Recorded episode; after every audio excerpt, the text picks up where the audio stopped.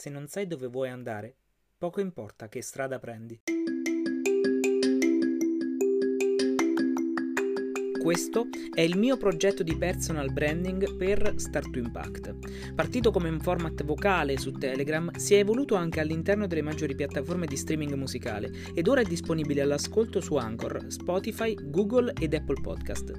Questo contenuto mi permette di entrare in contatto con ognuno di voi nella maniera più completa e personale possibile. In questo format, infatti, continuo a parlarvi di tecnologia digitale, ma soprattutto mi racconto, iniziando un percorso di crescita personale assieme a voi. Io sono Emanuele e benvenuti in Prove di Podcast. I nostri valori ci guidano nelle scelte, dando un senso alla strada che abbiamo iniziato a percorrere per raggiungere il nostro ambizioso traguardo.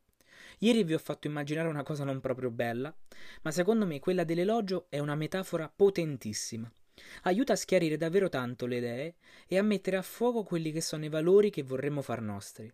Ma non è tutto così semplice. Una volta che avremo sfruttato a dovere questa spinta, che avremo più chiari i valori a cui ambire, dovremo lavorare su di essi come lavoriamo per raggiungere i nostri obiettivi.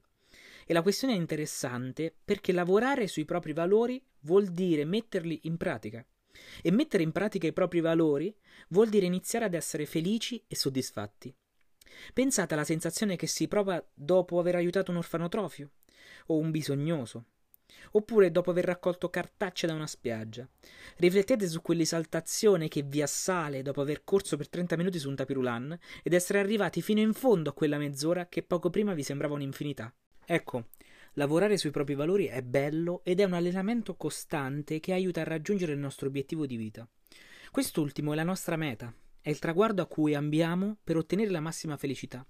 Per questo mettere in pratica i propri valori è benefico e di grande aiuto nel proseguo della propria strada, perché ci permette di assaggiare quella felicità a cui ambiamo rendendoci il percorso più facile e chiaro.